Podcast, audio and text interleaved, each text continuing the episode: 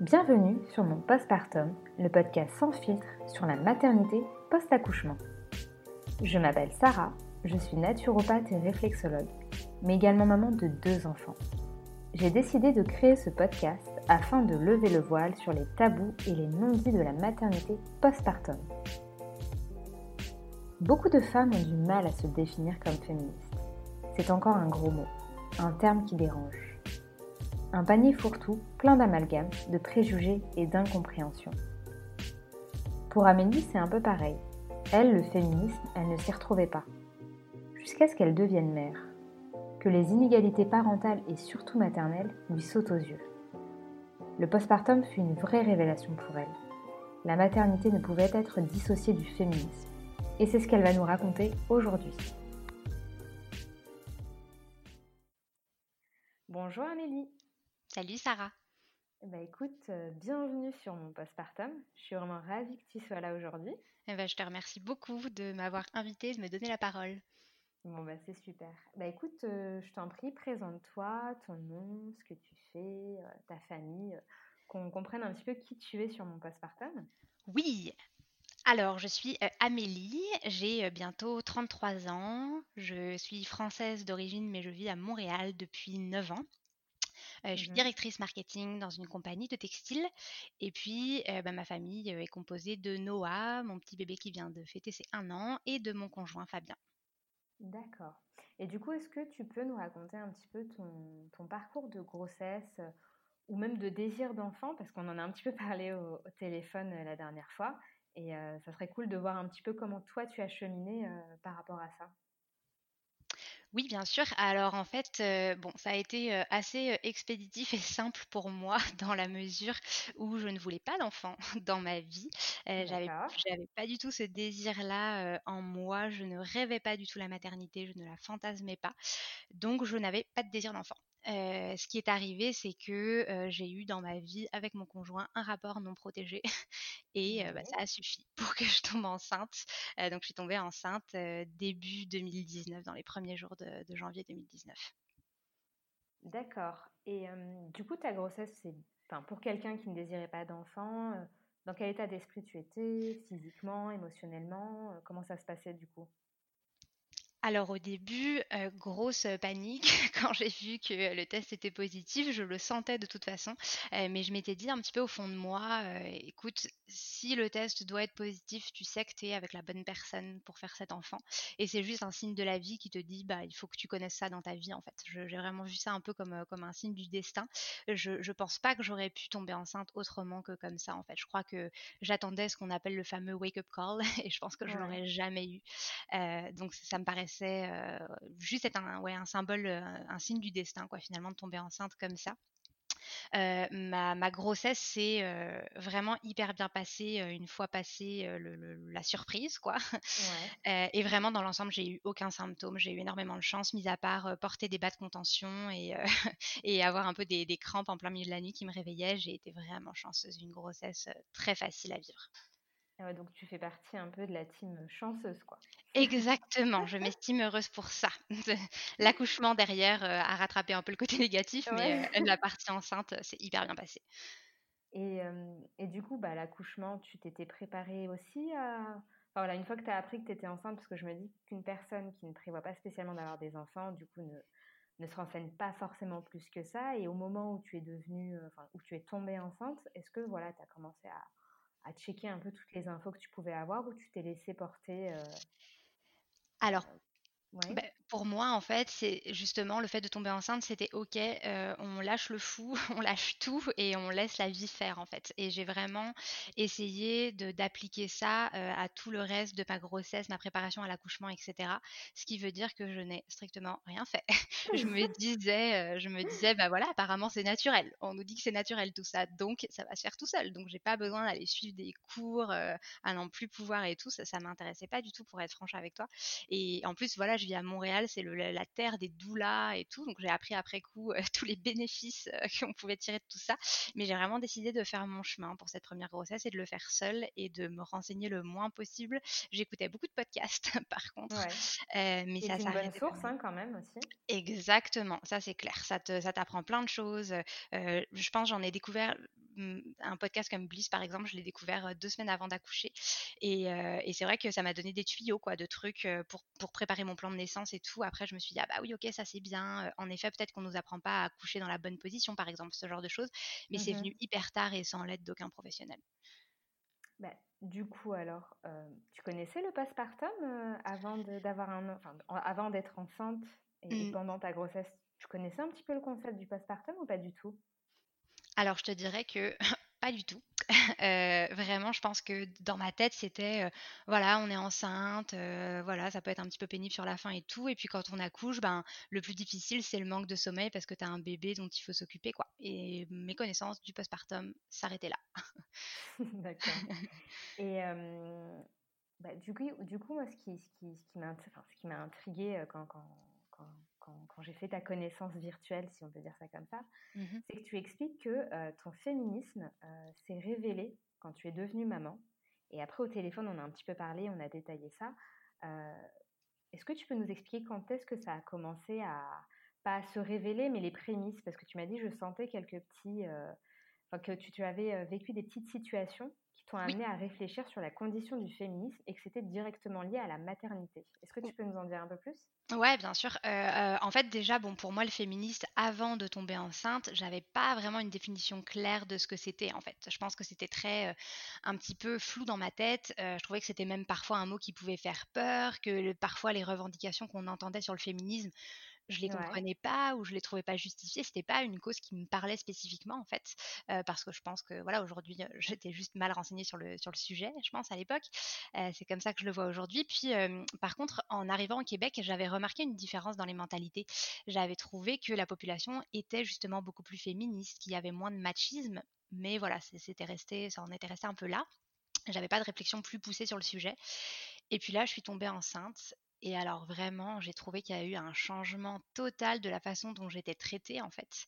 Et ça a commencé un petit peu à, mmh, voilà, je me suis dit mais qu'est-ce que c'est que cette fascination pour la femme enceinte et son ventre? Qu'est-ce que c'est que cette histoire quoi? Euh, Donc euh, donc ouais, il y a vraiment une espèce de contemplation de mon ventre. Les gens ne me parlaient plus que de ça. On ne me voyait plus qu'à travers mon ventre. Moi, j'étais en forme enceinte. J'ai eu cette chance. Donc euh, parfois, j'oubliais même que j'étais enceinte et, et tout le monde me rappelait. on est beaucoup. Hein. ouais, bah, c'est ça. Mais bon, c'est ça. Tout le monde me rappelait à ça sans arrêt en fait. Euh, donc euh, tout le monde disait, euh, tout le monde disait oh là là et toi comment ça va? Et ne cours pas trop et ne porte pas de boîte trop lourde. Donc tout était un petit peu ramené à ça. Et puis j'ai vraiment ouais vu à quel point on, on était traité différemment et surtout en plus après, quand tu vois après coup euh, le, postpartum, comment tu es traité une fois que ton bébé est sorti de ton ventre. Voilà, je pense que c'est là que vraiment la bascule s'est faite et je me suis dit, mais en fait, qu'est-ce que c'est que cette hypocrisie, quoi? Euh, À partir du moment où, euh, tu sais, quand, quand on te dit que, que tu es, que es enceinte, la première chose qu'on te dit, c'est félicitations. Et une fois que tu l'as, la première chose qu'on te dit, c'est bon courage, quoi. Donc, je trouve que, voilà, il y a une, une sacrée hypocrisie. C'est un bon résumé, oui. Ouais, c'est ça. Et, et, du coup, tu dis que, voilà, pendant le postpartum, c'est là où limite euh, où tu as commencé à mettre un pied euh, dans le monde du féminisme. Ouais. En quoi la venue de ton enfant a, été le vecteur, si on peut dire, euh, de ta visualisation, en tout cas de ta prise de conscience des inégalités hommes-femmes? Parce que c'est de mmh ça qu'on parlait la dernière fois. Comment est-ce que tu, si tu as des petites anecdotes à, nous raconter, ça serait cool mmh alors en fait déjà, bon, je crois qu'il y a eu mon accouchement difficile, euh, vraiment difficile, 53 heures euh, de travail, terminé en césarienne et tout. Et il y a vraiment tout ce, côté où euh, j'ai pas été prévenue en fait que ça allait être si difficile et, je crois que j'ai vraiment accusé le coup en fait. L'exemple que je donne toujours, c'est que voilà ma, vision un petit peu du, féminisme à l'époque pré-accouchement, c'était juste de savoir que les femmes étaient moins payées que les hommes dans la vie et, en fait quand mmh. j'ai vu tout ce que j'avais eu à traverser, donc déjà bon il y avait cette, ce côté grossesse où tu peux pas manger ce que tu veux, machin, bon tout ça, mais après il y a la douleur en fait physique que tu vis à laquelle on ne te prévient pas et qui en plus n'est pas prise en charge par la suite. Et là, j'ai senti une espèce d'injustice monter en moi complètement.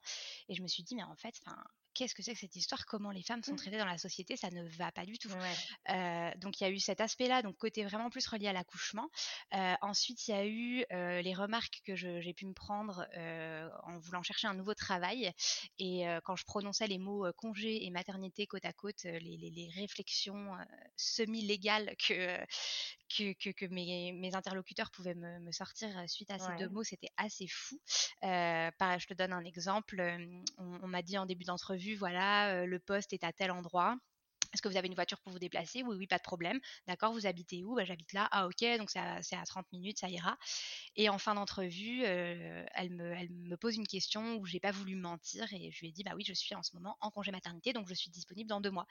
Elle m'a dit Ah, d'accord. Et donc, mais pour euh, la distance, vous êtes bien sûr de vous hein? Et là, je me suis dit, qu'est-ce qui se passe? Enfin, je, En fait, je suis la même personne. C'est ça. Le système métrique, le, kilométrage est le même, me semble-t-il, qu'on ait un enfant ou pas. Donc, euh, si je t'ai répondu oui au début d'entrevue, le fait que j'ai un enfant ne change pas tout ça. Donc, je me suis retrouvée euh, plus d'une fois en entrevue à devoir me justifier sur le fait que le père était très présent, qu'on avait déjà un système où il allait euh, le chercher le soir et moi, je l'amenais le matin à la garderie. Enfin, plein de choses où je me suis dit, mais qu'est-ce que c'est que cette pourquoi on vient mettre le nez dans ma vie privée sous prétexte que j'ai un enfant, euh, sachant que j'ai jamais entendu aucun homme vivre ça. Du coup, je suppose que ton compagnon, euh, tout le long, lui, il n'a jamais eu à se confronter à, bah, ce genre de situation. Ah non, absolument pas. Les seules choses qu'on lui a dites, c'est euh, félicitations, t'es papa maintenant. Euh, voilà, c'est à peu près tout. Il n'a pas eu le bon courage. Exactement, c'est ça. euh, ouais, et puis surtout, alors ça, je crois que c'est l'apothéose, mais ce qui m'a vraiment fait prendre conscience aussi de, de la condition des femmes, c'est l'arrivée de la charge mentale dans ma vie, en fait, parce que j'avais cette chance, moi, avant d'avoir des enfants, d'avoir bon, un mec qui est super présent, qui est, qui est à ses affaires, comme on dit ici, dans tout ce qui, tout ce qui est paperasse, un peu administratif et tout j'ai pas du tout à prendre ça en charge. Et en plus, je déteste faire la bouffe par-dessus tout et c'est lui qui l'a fait, 100%. Euh, donc, donc, la seule charge mentale potentielle que j'avais, que j'avais, c'était de, je sais pas, aller faire les courses, quoi, tu vois? Et encore, c'était lui bien souvent qui me faisait la liste. Donc, j'étais une femme qui n'avait pas de charge mentale avant d'avoir des enfants. Et puis, bah, alors là, le congé maternité arrive. Et alors là, c'est la, découverte. Ah bah ouais, la découverte de qu'est-ce que c'est que la charge mentale. Et, j'ai enfin compris. Moi, j'ai eu des enfants après toutes mes amies. Et quand ces BD d'Emma sont sortis sur la charge mentale, ça parlait à tout le monde. Elle criait tout au scandale. Et moi, je me disais, mais qu'est-ce que c'est que cette histoire? Est-ce que je suis... parle-t-elle Est-ce que je suis la seule à avoir de la chance à avoir un mec qui fait, qui, en fait plus? Je sais pas. Et en fait, les enfants sont arrivés et j'ai compris. D'autant plus que le congé de maternité ici au Québec est de un an. Donc, si les femmes ressentent déjà une certaine pression, une certaine charge maternelle, charge mentale au bout de 3-4 mois, je te laisse imaginer au bout de 12 mois ce que ça peut donner. Quoi. Mais du coup, comment t'es à toi? Parce que tu, tu, dis que avant d'avoir un enfant, tu ne connaissais pas la charge mentale, que tu avais un compagnon qui savait très bien se gérer par lui-même et qui participait, euh, enfin qui faisait sa part, hein, tout simplement. Mmh Qu'est-ce qui fait que toi, tu as ressenti une charge mentale tout en ayant un conjoint qui participe? Parce que je suppose, tu vas nous le dire, que euh, une fois que vous avez eu votre, euh, votre petit garçon, il participait tout autant que toi, en fait, au quotidien. pour, pour t'aider, pour, je sais pas, continuer à mmh faire à manger. Qu'est-ce qui fait que toi, tu ressentais quand même cette charge mentale? Alors en fait, je crois que c'est simplement le fait de rester seule à la maison. en fait, je pense que tant que la personne ne le vit pas, elle ne peut absolument pas comprendre ce que c'est. donc, je, crois que, je te donne une anecdote, je pense que c'est la fois où il a compris un peu ce que je voulais dire par charge, mentale. on partait se balader en poussette et nous, juste à la sortie de chez nous, il y a une énorme côte à monter. Et en fait, ben, on, partait se promener, il faisait 30 degrés dehors, donc voilà, j'avais essayé un peu de préparer le sac et tout. Et arrivé en haut de la montée, je lui dis, mais t'as bien pris son eau, c'est bon? Et là, il me dit non. Et je pense que ça faisait déjà, je sais pas combien de balades dans la semaine, dans le mois qu'on faisait, où j'avais dû penser à tout toute seule. Et alors là, j'ai pété un câble en pleine rue, quoi. Et, et j'ai vraiment dit non, mais enfin, ce n'est c'est pas vrai que c'est moi qui toute ma vie vais penser à tout pour faire ce putain de sac et pour, enfin, je, c'est vraiment la gourde d'eau qui a fait euh, déborder le vase, comme on peut dire. Si on Écoute, ouais, et puis qui a été un électrochoc pour, euh, pour lui, en fait, en se disant, mais oui, en fait, c'est vrai qu'un sac, ça se prépare, et c'est vrai qu'il faut mettre des choses dedans, et c'est vrai que si on les a pas sur place, bah, il fait 35 degrés, le bébé, peut-être qu'à un moment donné, il sera mal en point, on sera bien content de l'avoir. Donc, il a compris toute cette partie un peu organisation, je pense, ça a été un peu le déclic. Et puis, bah, sinon, c'était ouais, vraiment le fait, enfin, je ressentais tout ce poids peser sur mes épaules toute la journée. Voilà, d'avoir un bébé qui faisait des siestes mais qui ne s'endormait qu'au bras. Je mettais plus de temps à l'endormir au bras que ce qu'il faisait de sieste en tant que tel. Donc j'avais le temps de rien faire. Et donc lui ne, ne, comprenait pas que parfois je demande du temps pour moi parce que pour lui, ben le temps je l'avais la journée en fait. Sauf que non, mmh. j'avais pas un seul instant. Les les, toutes mes amies qui m'avaient dit oh, série Netflix, j'en ai jamais autant vu que pendant mon congé. Alors là, moi, j'ai découvert aucune série pendant mon congé, quoi. Ah bah, c'est sûr que si tu as un enfant qu'on n'arrive pas à poser directement sur le lit, exact. tu as besoin de bercer, tu vas pas rajouter une série Netflix en fait.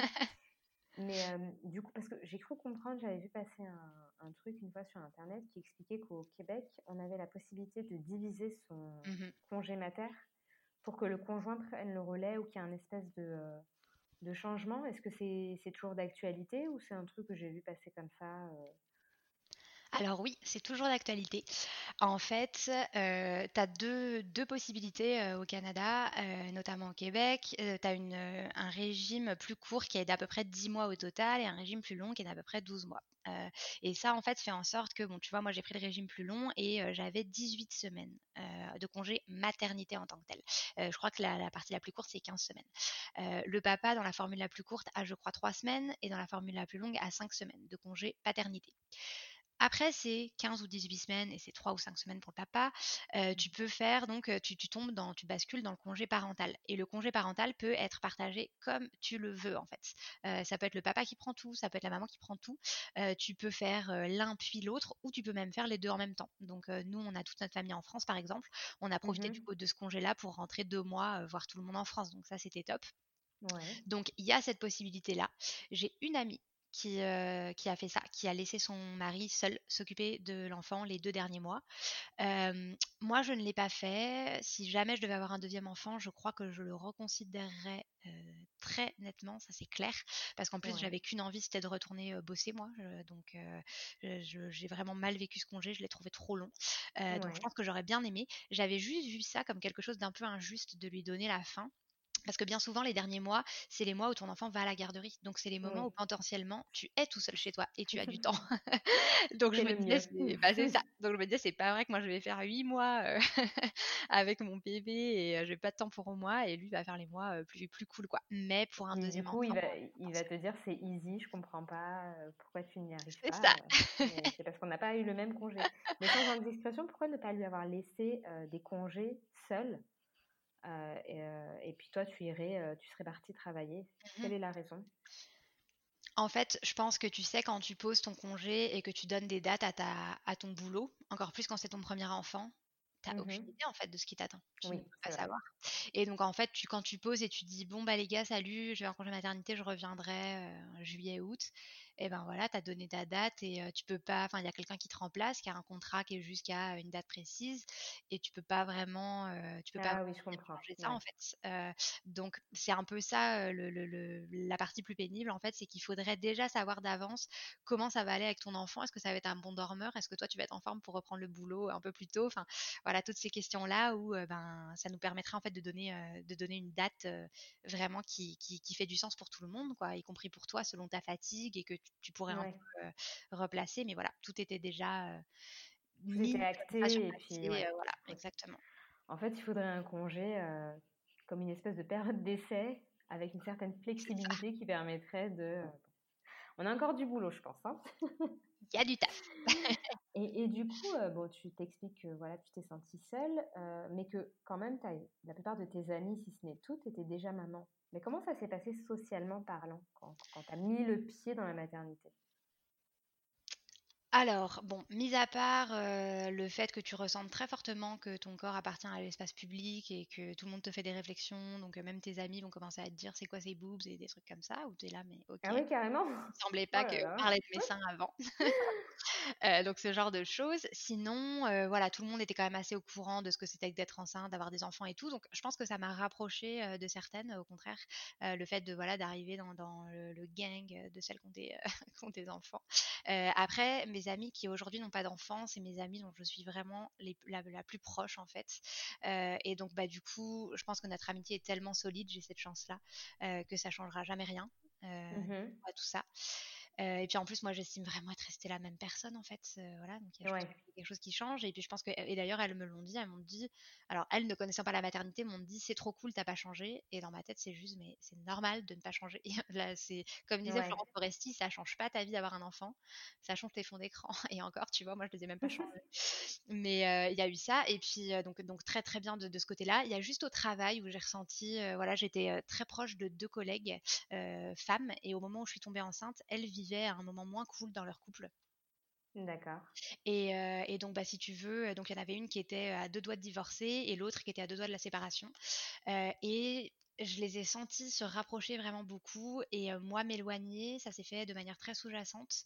mais clairement, moi, je, je, me suis sentie à part pendant cette période-là et je me suis dit, bon, du fait que je suis enceinte, c'est comme si je devais nager dans le bonheur et elles m'ont mise de côté, quoi. Ouais tu devais cristalliser un peu le, bonheur parce que c'est connu, la maternité la grossesse, c'est que du bonheur. Que du bonheur.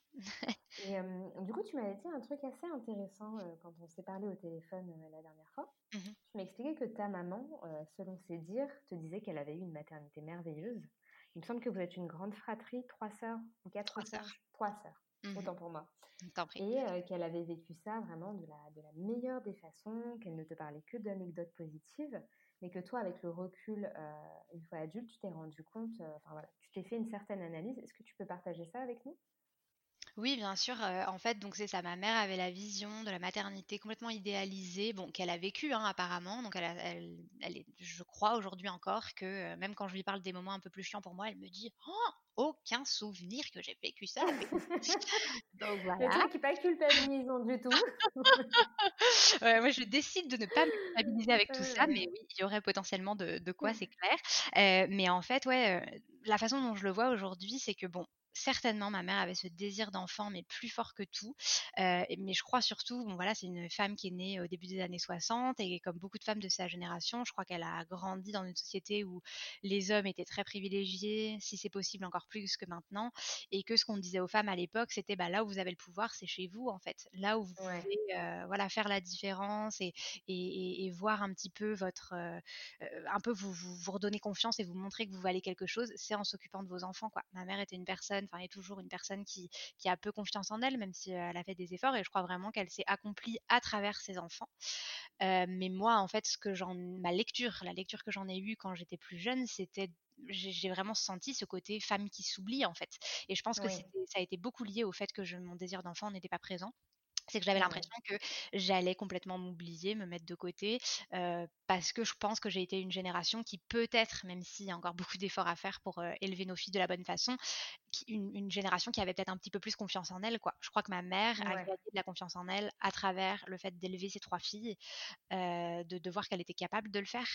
Mais je, je, crois aussi que, ben, voilà, avec tout ça, elle s'est, elle s'est oubliée. elle a fait partie aussi de la génération des, des, des, divorcés, hein, malheureusement. Donc, elle s'est mise avec quelqu'un qui était mon père, qui est un homme très bien au demeurant, mais où je pense que voilà, il y avait une compatibilité semi, semi bonne, quoi. Et et, donc, bah, du coup, je pense que elle a vécu à travers nous son bonheur et elle s'est oubliée complètement. Ouais, donc tu penses qu'inconsciemment, ça a quand même pas conditionné, mais c'est ce qui a inconsciemment joué sur le fait que tu disais ah non non la maternité très peu pour moi quoi. Complètement, ouais. Et du coup, tu, tu, tu arrives à comprendre parce que c'est vrai que c'est ce qu'on voit actuellement. On voit beaucoup de femmes hésiter, voire carrément refuser de devenir mère parce qu'elle elle ne voit que, que, des injonctions en fait à travers ça. Est-ce que tu peux le mmh. comprendre ça finalement? Je comprenais chaque femme euh, qui disait ça avant que je tombe enceinte parce que c'était vraiment ma manière de voir les choses. Je les réécoute aujourd'hui et je les comprends toujours, mais de la même façon. Et je sais que si c'était pas arrivé euh, avec cet accident entre guillemets de rapport non protégé, euh, j'aurais toujours pas d'enfant aujourd'hui et, je serais restée sur mes positions. C'est quelque chose de toute façon que je, je pense toujours, ouais. ouais. Et du coup, qu'est-ce que tu as, euh, est-ce que tu aurais des solutions, des, des conseils à partager avec des jeunes mères euh, pour, euh, voilà, pour outrepasser les difficultés, outrepasser comment dire, la perte de son identité, le risque Qu'est-ce que mmh tu peux conseiller Parce que toi, tu as réussi à te préserver, peut-être parce que c'était au clair pour toi, C'était Mmh ton identité d'abord et puis éventuellement d'autres casquettes comme la maternité. Mmh Mais on est quand même toujours un peu dans le schéma où on veut toujours culpabiliser les, les femmes en leur disant, voilà, une fois que vous êtes maman, bah, vous n'êtes plus que ça. Qu'est-ce Mmh que tu pourrais conseiller aux, aux, aux- aux futures ou aux jeunes mamans qui Mmh se cherchent peut-être et qui, voilà, qui sont perturbées un peu par toutes les injonctions et par tout ce qu'elles entendent? Alors, en fait, je pense qu'il y a plusieurs choses. Il y a ce qu'on peut conseiller aux femmes et après, il y a ce qu'on peut conseiller au gouvernement aussi, qui font pas Ouais, part et c'est vrai heu, qu'il faut faire un 360 ouais, là. bien nous aider. Mais, heu, mes côtés plus, heu, personnels, en fait, moi, je crois que ce qui m'a sauvée, heu, bon, il y a y a vraiment 2 choses. La chose principale étant le le fait que je n'avais pas de modèle de maternité. À la limite, le modèle que j'avais était le modèle que je ne voulais pas reproduire, qui était celui de ma mère. Et je crois que ça, c'est vraiment ce qui m'a sauvée parce que pour moi, il y a pas de voici comment devrait être une maternité en fait. Pour moi, Ouais, ça, ça exactement. n'existe absolument pas. Heu, pour moi, tout ce qui existe, c'est, parce que moi j'en fais en fait de ma maternité, parce que voici ce que j'ai envie de d'en faire pour être quelqu'un d'heureux en fait. Et heu, je sais pas moi si, quelqu'un donne le biberon et qu'on lui dit: «Mais mon Dieu, mais mon Dieu», enfin, moi je ne laisse aucune place à la critique et au jugement. Bon, je crois aussi que c'est, vraiment quelque chose que que j'ai propre à moi, très profond au fond de moi depuis toujours, pour tout en fait. C'est vrai dans mon travail, c'est vrai dans plein d'autres aspects de ma vie, c'est vrai dans mes chez mes amis, je je je tiens enfin je les choisis de manière à ce qu'on ne se juge jamais et qu'on soit toujours bienveillant. Ça pour moi, c'est vraiment la première chose. Et je pars du principe que si quelqu'un prend une décision, elle est persuadée à ce moment-là que c'est la bonne. Et si c'est la bonne pour elle, mais mon Dieu, qu'elle y aille en fait. Donc vraiment ce côté, et ma, ma psy me l'avait dit aussi d'ailleurs, elle m'avait dit, mais, alors vous, quand vous allez tomber enceinte, elle était persuadée que j'allais tomber enceinte un jour. Et elle m'avait dit, mais quand vous allez tomber enceinte, ça va être a day at the beach, quoi. Elle m'avait dit vraiment, c'est, ça va être super facile parce que vous parce que justement, en tant que psychologue, nous, ce qu'on déplore, c'est, ou, ou plutôt ce qui nous inquiète, c'est les femmes qui ont déjà une vision préconçue de la maternité parce que bien souvent, c'est elles qui vont tomber en dépression postpartum, qui vont se sentir complètement inaccomplies parce que euh, finalement, c'est cette image-là sera complètement enfin, sera pas du tout en adéquation avec ce qu'elles vivent en fait. Et moi, n'ayant pas ça, bah, je confirme aujourd'hui que ça m'a vraiment aidé. Une autre chose aussi qui m'a aidée, qui est un petit peu liée, c'est vraiment euh, le, le fait que mais euh, j'adore rien faire dans la vie, vraiment. ouais. j'adore prendre du temps pour moi, euh, C'est la confession du jour, ouais. Exactement. Je vraiment, je, le, le droit à l'oisiveté, la nécessité de ne rien foutre, je trouve ça génial. Et donc, en fait, c'est le, le- le côté aussi ne pas se mettre de pression, mais ça a encore à voir avec cette idée de la mère parfaite. hein. C'est Ouais, cette clair. idée que, mais purée, mais si on ne veut pas faire de lessive à un instant T, mais on met un pantalon sale à son enfant et tout va très bien, en fait. C'est un pantalon, ça peut Ouais, se faire. Et pas de prise de tête, quoi. Exactement. J'essaye vraiment de, de, de, faire ça euh, sans me culpabiliser, parce qu'après, voilà, on a bien beau faire ça, euh, si c'est pour vivre avec euh, pendant des semaines en se disant oh qu'est-ce que j'ai fait, mon Dieu, je suis vraiment une mère atroce. Bon, Ouais, ça vaut pas la peine, mais réussir à trouver cet équilibre-là de de, de pas se culpabiliser pour rien, parce que bien souvent, oui, la société nous met une énorme pression, mais il y a aussi celle qu'on se met seule. Et, euh, pareil, je, je me refuse à, à, me la mettre en fait. Donc, euh, donc voilà. Et puis après. Le conseil que je peux donner, mais ça c'est plus gouvernemental parce que c'est pas possible forcément dans tous les pays, c'est de laisser le père passer du temps seul avec son enfant. Donc si c'est pas possible à l'échelle d'un pays parce qu'on n'a pas les lois qu'il faut, et ben c'est des week-ends en fait. Nous nous accorder des- du temps pour nous aussi en passant des week-ends euh, seuls ou avec des copines et en laissant le papa gérer pour que il voit ce que c'est. Je trouve que de cette manière-là, l'autre comprend ce qu'on vit, on se comprend mieux. Euh, donc je dis papa, mais voilà, c'est vrai pour tout deuxième parent. Cette expression est terrible. Coparents, oui. Voilà. Euh, donc voilà, on ne devient pas ce parent référent en fait, en nous aussi nous accordant plus de temps et en laissant sa place à l'autre. Moi, c'est ce que j'ai compris aussi avec ma mère, c'est que en fait, euh, on en a voulu très longtemps avec mes sœurs à, à mon père de pas avoir été assez présent en se disant mais il s'en fout de nous machin, jusqu'à ce que ma mère nous dise mais attendez deux secondes, en fait, c'est moi qui lui ai pas donné cette place-là. Ouais. Et donc C'est redonner assez place. compliqué de, de trouver sa place, ouais. Quand... Mhm, tout à fait, ouais. Et, et Et du puis, coup, ouais, je t'en prie, continue. Bah oui, non, la dernière chose, heu, la dernière chose, c'est par rapport au travail aussi, parce que je trouve ça super important. On a un vrai problème sociétal aujourd'hui de ce fameux plafond de verre qui est parfois, heu, rebaptisé plafond Ouais. de verre et et je crois que si le père est ou le coparent est vraiment vu, mais là on parle plus de la condition homme-femme, si si le le un homme est vu comme une personne qui lui aussi potentiellement peut prendre du temps off de son emploi pour aller s'occuper d'un enfant et éduquer les nouvelles générations, heu, au final ce ce cette histoire de congé de plafond de verre, euh, sera plus, plus présente, je crois. Elle, elle, sera, elle sera un petit peu euh, bannie parce que le congé sera vu comme quelque chose d'humain et non de féminin, en fait. Et je crois qu'il y a aussi, euh, Exactement. il y a aussi Ouais. quelque chose à, à faire, euh, à faire à ce niveau-là, quoi. Mmh. Bah, ça, ça, deviendrait neutre, en fait, c'est ce qu'il faudrait. Exactement. Neutre, et qu'on l'assimile pas à un genre, en fait, tout simplement. Tout à fait. Et, aussi, donc, ça permettrait un peu d'arrêter ce discours ambivalent, complètement hypocrite des, recruteurs et de tous les, les chefs d'entreprise ou de même tout le monde en fait en entreprise, de dire voilà c'est merveilleux d'élever un enfant, mais par contre restez bien chez vous pour le faire en fait, parce que nous on n'a pas la place pour ça. Tout ce qu'on veut, c'est clair. Quoi. Et c'est aussi cette histoire de dire être mère et être productive, arrêtons, c'est possible en fait, c'est possible et arrêtons de mettre les femmes dans une case de mère quand elles deviennent mères et ah bah oui mais tu comprends, elle a moins de temps, machin, ce n'est pas vrai. Les, les femmes qui, euh, qui, qui, qui, veulent le faire, là moi je sais que c'est mon cas, euh, on prend le temps de, de, de, faire notre travail et je suis tout aussi productive qu'avant, euh, n'en déplaise à certains. Quoi. Oui c'est ça en fait, il faudrait s'adapter, laisser un long congé à celles qui veulent vraiment profiter de leurs enfants et celles qui se sentent d'attaque pour reprendre, bah, go en fait. Exactement. Comme ça, tout le monde sera content. Et... Exactement. Et on pourra enfin supporter le postpartum et l'après-accouchement. Enfin Et le gérer voilà, avec sérénité. Et du coup, bah, je rebondis sur ça. Comment tu vois le postpartum maintenant, avec ce recul que tu as là maintenant, un an après?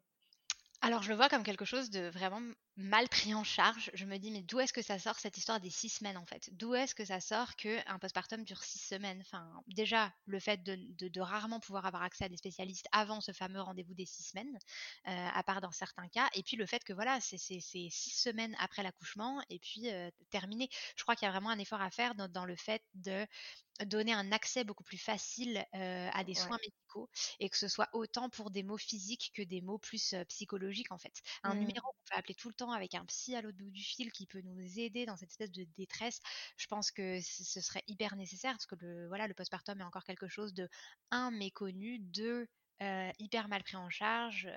ça reste un moment de solitude mine de rien Mmh, ça reste un moment, je trouve, de dépense à tes frais. On t'a traité comme une reine pendant tout le temps où tu avais ton bébé dans ton ventre et tout d'un coup, de tout et tu deviens un peu la moins que rien qui doit se débrouiller seule une fois qu'elle a son enfant. j'ai fait, j'ai un compte Facebook, un compte Instagram pardon, où j'ai posté un, un, truc à un moment donné. Je trouvais ça hyper révélateur. C'est les personnes à qui on laisse sa place dans le métro. donc on parle souvent des personnes âgées, des femmes enceintes, moi enceinte, mais tout le monde J'étais à peine rentrée dedans, on voyait mon ventre, que voilà, on voulait que je rentre dans le métro euh, et que je m'assoie à la place de tout le monde. Tout le monde me laissait son siège. Euh, moi, perso, j'ai eu cette chance enceinte de ne pas avoir besoin de ça. Je disais toujours, mais non, non, je descends dans deux arrêts, euh, vous vous inquiétez pas.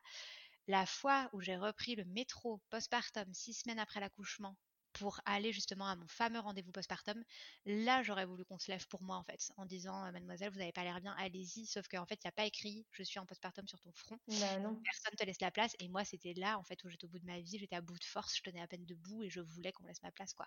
Donc il y a, y a, une reconnaissance en fait à, faire de, cette période postpartum.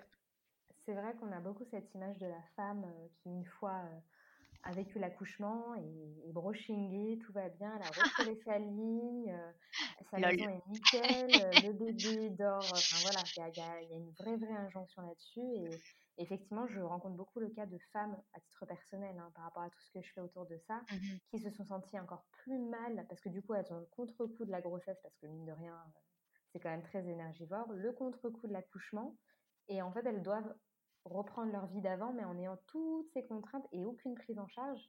Et c'est ce qui fait, je pense, qu'on le vit, euh, bah, vit toutes, euh, en tout cas dans, la, dans tout ce qui est euh, physiologie émotionnelle et solitude imposée, mmh on est unanime pour dire qu'il faut que ça change. Quoi ça et puis en plus voilà c'est une période où tu dépenses quoi à tes frais parce que justement ça va pas et donc du coup le si déjà un professionnel de santé à la maternité pouvait nous dire bah tenez voici des prescriptions si jamais vous vous sentez pas bien si jamais ceci si jamais cela et ben mmh en fait déjà ça nous aiderait à nous sentir légitimes dans cette demande là ou ce besoin là qu'on ressentirait peut-être à un moment donné. C'est vrai ouais. On aurait plus l'impression que c'est normal si un professionnel de la santé nous donner une prescription et du coup on se dirait bon bah c'est la marche à suivre quoi. Exactement, c'est le fameux pouvoir de la blouse blanche. Exactement. Et du coup Amélie, t'en es où maintenant? Comment tu te sens? Alors je te dirais que ça va, ça va parce que j'ai repris le travail. Euh, et donc j'ai envoyé mon premier courriel et je me suis dit mais alléluia, euh, la vie me sourit. voilà, Exactement. Euh, j'ai vraiment vécu ma reprise du travail comme un, milestone de fou, une étape qui était hyper importante pour moi parce que je crois que mon travail c'est une grosse partie de mon identité en fait et, qui, a été un petit peu de manière forcée et contre mon gré bah, complètement balayée pendant un an en fait. Et je pense que je l'ai assez mal vécu parce que c'est un job dans lequel voilà je m'épanouis beaucoup et tout. Euh, donc ça va. Ça va aussi parce que la dernière partie de mon congé, le papa a travaillé de la maison, donc il a pu beaucoup prendre le relais et je crois que ça m'a sauvée en fait parce que ça devenait vraiment hyper compliqué de devoir le bercer et tout. Donc je crois que tout ça m'a vachement aidée voilà, je, j'essaye aujourd'hui, je dois faire un gros travail pour pas me sentir mal ou ne pas me sentir moins légitime quand j'ai mon boss au téléphone et que mon bébé pleure à côté. Parce que bah voilà, notre réalité aujourd'hui, c'est que bah il fait une once de fièvre, tu dois le garder avec toi 24 à 48 heures pour être surveillé et tout. Donc, je, dois encore travailler sur comment est-ce qu'on me voit si on entend un bébé à côté de moi alors qu'on est en train de parler de travail, machin? Est-ce que, est que les gens comprennent vraiment que ça ne change rien en fait à mon travail et tout? Donc j'ai moi un peu de boulot à faire là-dessus pour arrêter de me culpabiliser. et puis après, j'ai vraiment beaucoup cheminé par rapport à une vision d'un deuxième enfant. Je crois que si j'avais pas de vision de la maternité, J'en avais pas vraiment plus de la famille, mais la, seule peut-être image que j'avais, c'était de me dire, je veux pas d'enfant unique, etc. Donc ça veut dire mmh potentiellement un deuxième enfant je crois que comme beaucoup, il y a des jours où je me dis quoi? Il faudrait remettre ça en fait une deuxième euh, donc je crois aussi qu'il faut vraiment que je continue à être en pourparler avec moi-même en fait pour faire attention à si jamais j'ai un deuxième enfant à le faire pour moi aussi en fait et pas juste pour une vision que j'ai de la famille. Pour répondre à ouais. Ouais. Sinon, je tombe dans ce truc-là de ma vision de la maternité que je crois absolument superbe et qui en fait ne l'est pas. donc aujourd'hui, je me renseigne beaucoup aussi parce que j'ai eu un accouchement quand même assez traumatique avec des, avec des répercussions, enfin des, des, séquelles un petit peu. J'ai perdu de la sensibilité dans mes psys.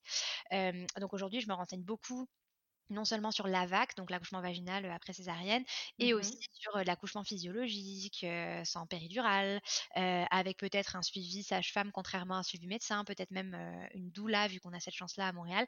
Mais oui, carrément.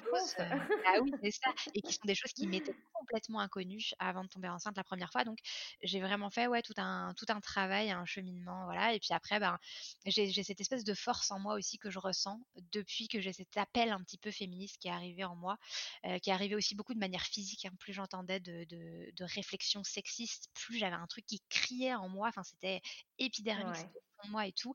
Et donc aujourd'hui, je vois ça comme une force en fait. J'ai envie de donner de la force aux femmes qui sont autour de moi. Euh, par exemple, dans mon équipe au travail, voilà, je suis entourée de, de, femmes et j'ai envie de leur dire mais allez les filles, go quoi. Enfin, de donner comme ça une impulsion à mes sœurs aussi, enfin un peu à toutes les femmes qui sont autour de moi. Mmh et c'est une vraie force en fait que je sens. Et donc euh, pour toutes ces raisons là, ouais, ça, ça va plutôt bien quoi. Euh, voilà. Par contre, j'ai toujours bah, cette histoire de séquelles, euh, voilà, postpartum, enfin post-accouchement. Euh, qui est, quand même toujours difficile à vivre. Quoi. Quand je gratte mon pied et que je vois que je sens rien, c'est toujours compliqué, mais c'est la seule chose, c'est la, seule chose qui est encore compliquée pour moi. Bon bah écoute, c'est plutôt positif tout ça. bon, malgré la sensibilité des orteils, on espère qu'il y aura une chute positive à ça également. je te remercie Amélie pour ton témoignage, pour le partage de ton expérience. Merci beaucoup. et j'espère qu'on aura peut-être l'occasion de réenregistrer quelque chose si jamais il y a un petit deuxième qui pointe euh, le bout de histoire de faire une comparaison, de voir comment ça se passe. Ah non, il y a le temps, il y a le temps. Mais en tout cas, je te remercie beaucoup. Euh, je te souhaite une très bonne continuation. Continue à militer euh, pour le féminisme, la maternité et le libre choix surtout. Oui, je t'en prie, continue. Bah non, merci infiniment à toi et pour ce que tu fais. C'est hyper important de, pouvoir démocratiser euh, la période du postpartum, pouvoir faire parler les femmes, leur donner la parole pour que pour qu'on comprenne un petit peu euh, mieux ce qu'on vit au quotidien. Et merci à toi. Merci beaucoup. À très bientôt, Amélie. À bientôt. Quant à nous, on se retrouve dans deux semaines pour le prochain épisode. À très bientôt.